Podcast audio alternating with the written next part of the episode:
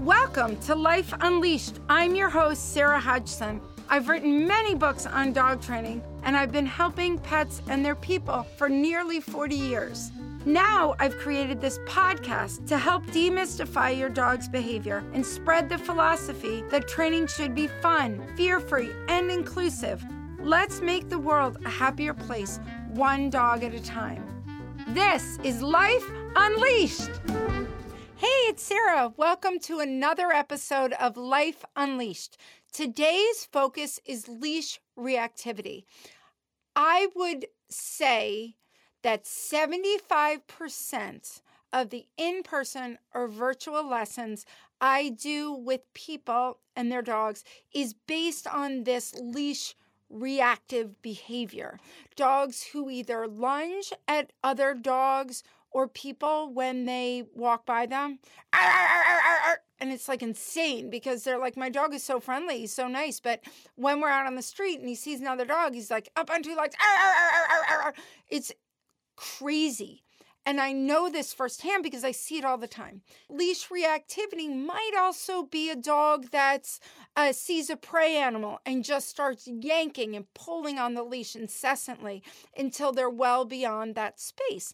So, what is it about dogs and leashes that causes such a 0 to 60 response when that dog gets triggered? The other thing that I tell people no matter what age we're getting started with a leash reactive dog, no matter what the behavior, is that it all started in puppyhood. Now, before we launch backwards into puppyhood, let's just throw this leash reactivity under the microscope. The number one worst piece of equipment, if not used properly, is a leash. So, anytime you tether a domestic or wild animal onto a leash, they're going to feel trapped because they can't articulate their normal postures. They can't frolic, they can't run, they can't play because they are confined. Has this ever happened to you? You come back after a walk with your dog and they have more adrenaline than when you left if this is the case, what happened during their walk is that they felt trapped. They felt a lot of adrenaline. They felt conflicted about the direction they were being forced to go. All this might start to sound familiar. Keep in mind these things, these very important things. Your home is equivalent to their den. It, your home should be their safe place where they relax, they eat, they might engage or lay with you. When your dog moves from the den into their yard or their familiar neighborhood, that's their territory. That's the area where things are a little less predictable, but they still are familiar with the sounds and, and the stimulation. Now, move beyond your territory and you are in what I call the great beyond, where things are very unpredictable and the dogs often get startled by the unexpected. So you're walking down the street and unexpectedly a dog comes around a corner and your dog is is kind of set face to face with that unfamiliar, even familiar dog. A dog might run at you off leash and you're, you know, placidly walking your dog on a leash, biding the law, relaxing, having a nice walk, and suddenly a dog comes running up. They might bark, they might engage you. Kind of, whoa. Then all of a sudden, that leash reactivity happens all of a sudden. And what that's about, and this is very important, those face to face interactions. So you're like face to face. How else do you interact? People to people, face to face, heart to heart, toe to toe, smiles, showing all your teeth is completely normal. We are the only mammal on the planet that thinks so. When dogs to dogs or other mammals come face to face with each other, immediately they think confrontation aggression because you don't come face to face with an other animal without feeling that you're being attacked. And that's where the fear sets in. Because so often we walk up to friends face to face, dragging our dogs along on the leash. We walk past each other face to face. And though it's normal for you and I, to your dog, it can seem extremely threatening. Add to that the posture most dogs have on a leash, which is that push me, pull me, that leaning into the harness or the collar in an effort to pull away from that feeling of being trapped, looks very ominous to another dog who might be approaching you. So you can begin to see hey, I get it.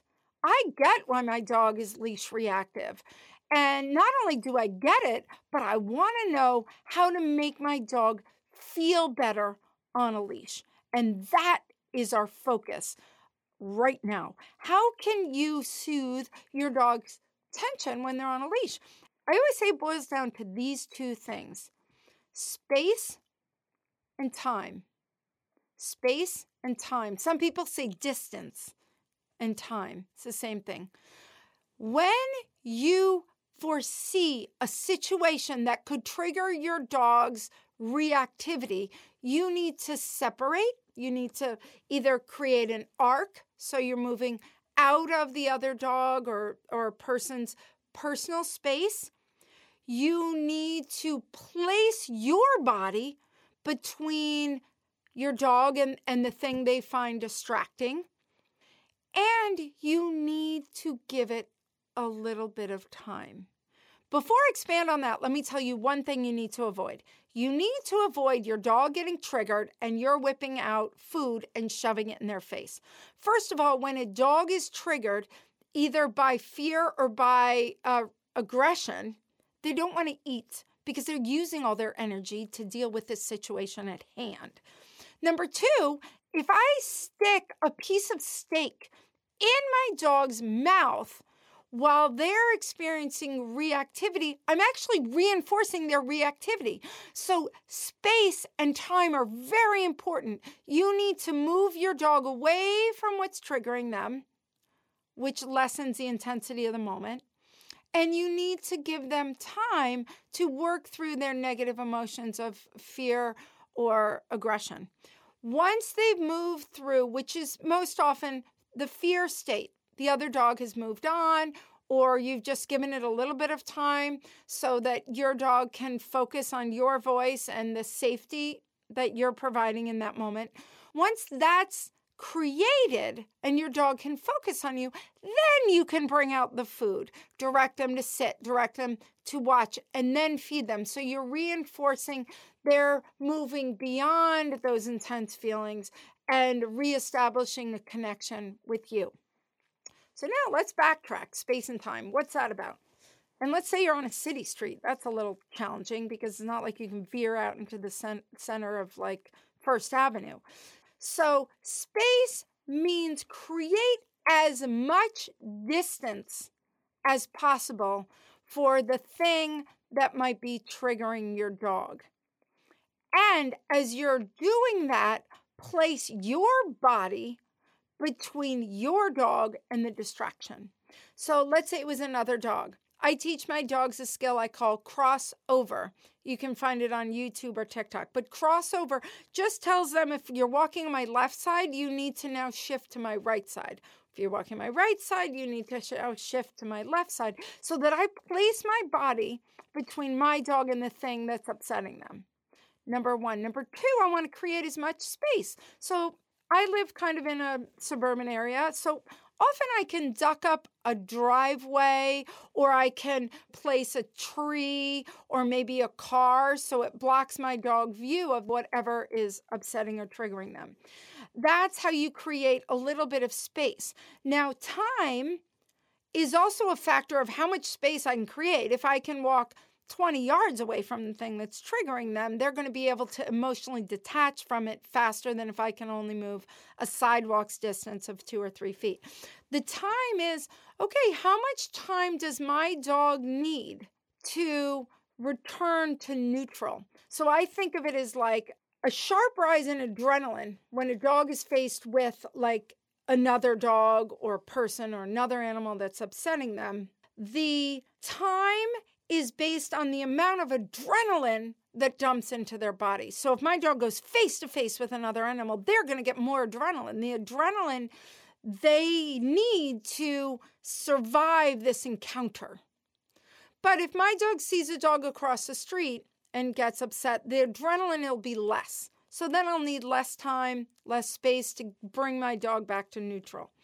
So once the time factor is based on a couple of those variables, but once my dog gets over that initial intensity, that initial reaction to seeing that other thing, then I can bring out a toy, maybe a high pitched squeak toy or a high value treat, something that they really love, or high value bone. And I can redirect my dog's behavior to that thing. So I could maybe shift my dog into playing a game. I love the game Scurry Scurry. That's where I just run ahead and throw treats on the floor. I love to play the game Find It, where I might take a few treats or the bone or the toy and toss it into some grass or some pachysandra so that they have to kind of uh, hunt for it down low. I could just do some of my dog's favorite games like tug of war. If the dog loves to dance, I can hold the treat around and they can jump around for it. Those are activities you can do to shift your dog from hyper awareness to fun. And our goal, our goal is honestly when our dog is on a leash to have them see something that would otherwise trigger them, but link it to like a high value treat or a game of tug. So now when they see another dog, they turn to you to play this fun game. So leash reactivity is not just a one size fits all, not just whip out a high value treat and ask your dog to sit because they won't do it. Once a dog gets hyper aroused on the leash, you have to create a little space and give them a little bit of time to settle down to then refocus them. And the goal on the leash when you're walking in the great beyond where things are unpredictable is for you to be hyper vigilant to what's going on around you so that you can redirect your dog before they get triggered on the leash. Now, let's backtrack a little to puppyhood and see where the kind of leash reactivity all gets started. Fun fact when you bring home a puppy, a young puppy, under five months, let's say, your puppy is considered by every other animal in the species, including older dogs and even themselves, to be a prey animal. It means they are incapable of protecting themselves if attacked. Young puppies are very inhibited. They have a tendency to stay close to their adult figures, other dogs or people, because they don't want to be annihilated. They want to be protected should anything happen. They view any touch around their neck or their body as suspicious. Why am I being touched here? Because this is a no touch zone for a puppy. So you're like, what? I can't touch my puppy around their neck. I can't touch them around their body without them getting suspicious.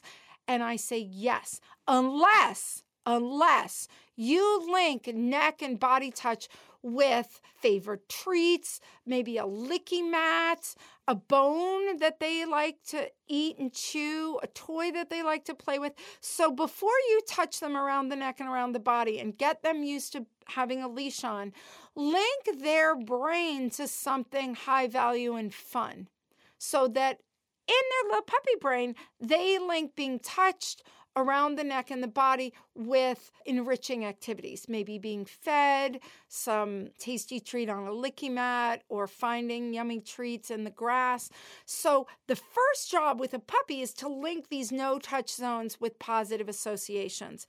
If you don't, if you just grab your puppy and wrangle them into a, a, harness that feels more like a bra or trap them around their neck and choke them, their first association to even the collar, forget the leash, is going to be negative. You're going to have a puppy that backs away or runs away when you come at them to put them on some sort of body wear. Forget the leash. Then we have the leash. So now you have a little puppy that already doesn't like being touched around the body or the neck, and now you're leashing them onto a leash and basically asphyxiating them. when baby puppies, baby animals of any sort, feel a, like attached to a, a tether, they're going to have this phenomenal oppositional reflex, life sustaining. If you've ever seen a nature show where a lion catches one day old gazelle and somehow that one day old gazelle escapes the lion's grasp, it's because of that overpowering oppositional reflex to anything that feels entrapping.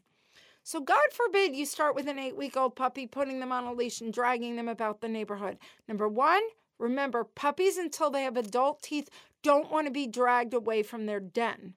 You can socialize them by putting them in a car and taking them somewhere, but you should never pull them away or separate them from the den. That's their safe place, and you want it to be their safe place. Then, if you start pulling your puppy, I get questions all the time. My puppy flails about. My puppy bites the leash. My puppy gets aggressive. My puppy stops moving when they're on a leash. Right away, I ask, How old are they? I can guarantee they're under four months. That is called oppositional reflex. That is not an oppositional puppy. So, when you are getting a young puppy used to a leash and collar, it has to be padded with food, fun, and freedom. I have a 10 foot leash. I have a little store on Amazon with various leashes, and this one is 10 feet long. What I do with a puppy is I'll put that leash attached to their collar or harness, which I've conditioned positively, and on the end of the 10 feet, I'll tie a favorite bone or stuffed toy or something that they enjoy chasing or following or chewing. Next thing I do is I get a little treat cup. I get some favorite treats and I put it in an old washed out gum container or, um, you know, treat cup for little kids.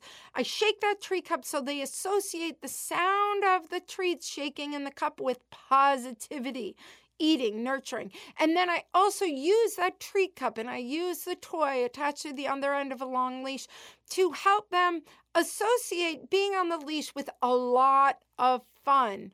I'll take them out into a field or out into the yard with that long leash. So their association is they get to explore when they're on a leash. They get treats, they get to have fun when they're on a leash.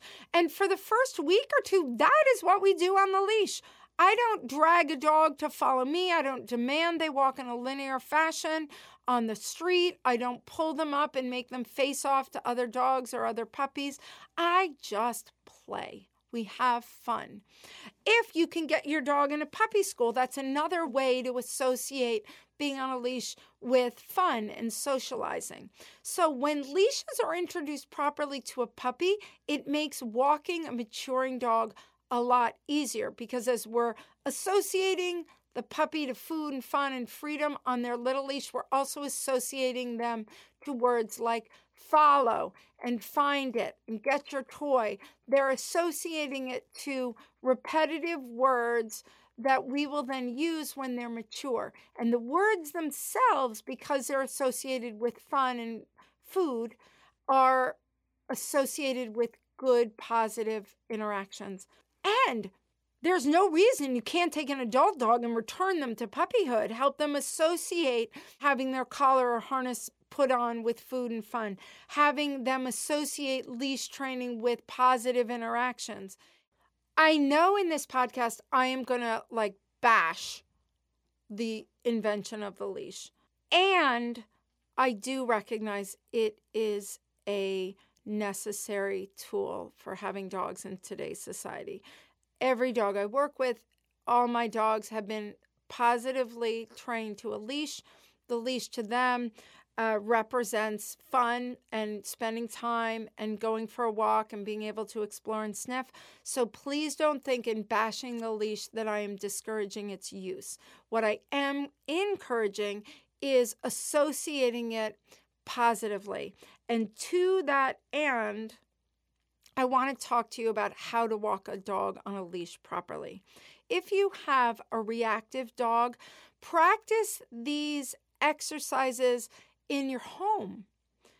Home is a great place because the dogs are least distracted. Practice them in your yard, practice them around low distraction areas, and gradually use these techniques to then expose your dogs and redirect your dogs when they would otherwise get triggered. Also, in that vein, if you're having trouble, hire a trainer. I do virtual coaching And I also recommend a few websites you can go to try to find someone in your area. Working with someone one on one who really cares about your dog and cares about your experience with your dog is vital. Many, many trainers now promote the use of an e collar or shock collar or vibrating collar or TENS collar.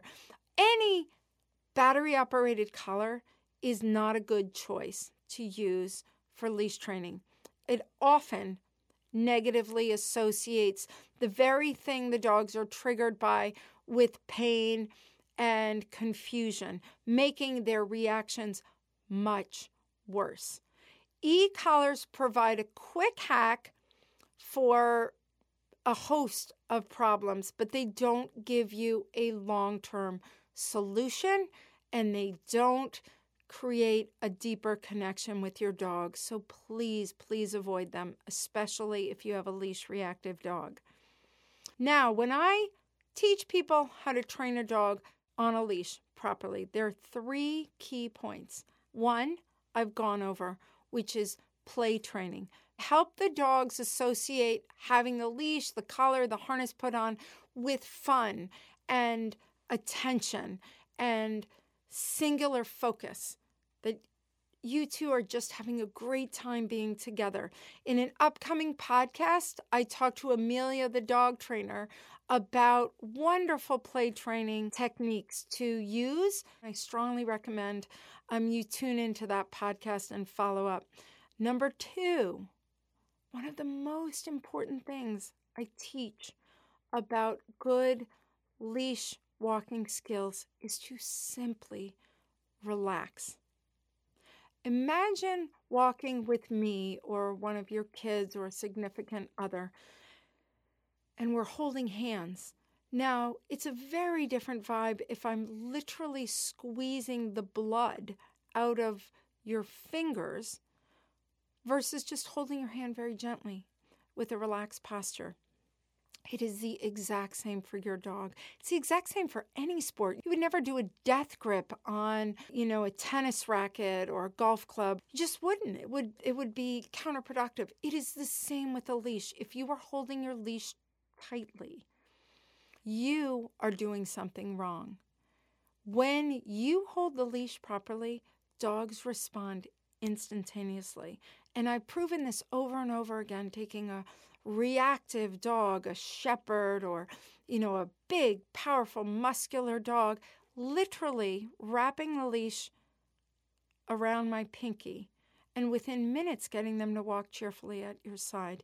If you are gripping a leash tightly, you are giving the dog a feeling of being trapped. Your body is actually emitting cortisol and adrenaline that your dog can pick up on just by sniffing the air around you. So, a relaxed posture with your arms held straight uh, under your hips. Avoid the pulling up on the leash. The dog is not a rabbit or a kangaroo. It doesn't hop through the world. It walks horizontally through the world. So any tug that that dog feels should come horizontal to the ground, not up in the air. When a dog feels launched up into the air off their center, they are going to lean in and pull hard. When I'm teaching a dog to walk on a leash, I do not ever look down on them. I point my voice in the direction I want my dog to go with nice, relaxed arms. I do not look at them because the goal with the dog is that they look to you. And just remember the more you look at them, the less they'll look to you. In their kind of brain, if your voice is directed at them, if you're standing behind them, then they're the one kind of orchestrating the direction of the outing. So I point my voice in the direction I want my dog to go. I call, I look straight forward in the direction I want my dog to move, and I walk forward. A lot of people say, yeah, my dog's going to like jettison and just yank my arm out. And I agree, they will do that. But should they take the walk into their own hands, calmly turn and walk in the other direction. As you turn, call out your dog's name, walk in the other direction. They jettison out, You can make a 45 degree angle turn. You can make a 90 degree turn, but make a turn that redirects them to follow you versus your shouting at, dragging, and pulling them as you follow them. Leash training is remarkably easy when you have the right teacher and you have the right mind frame. Dogs of any age over six months can be coached to love their leash. You want their leash to associate with food and fun and freedom.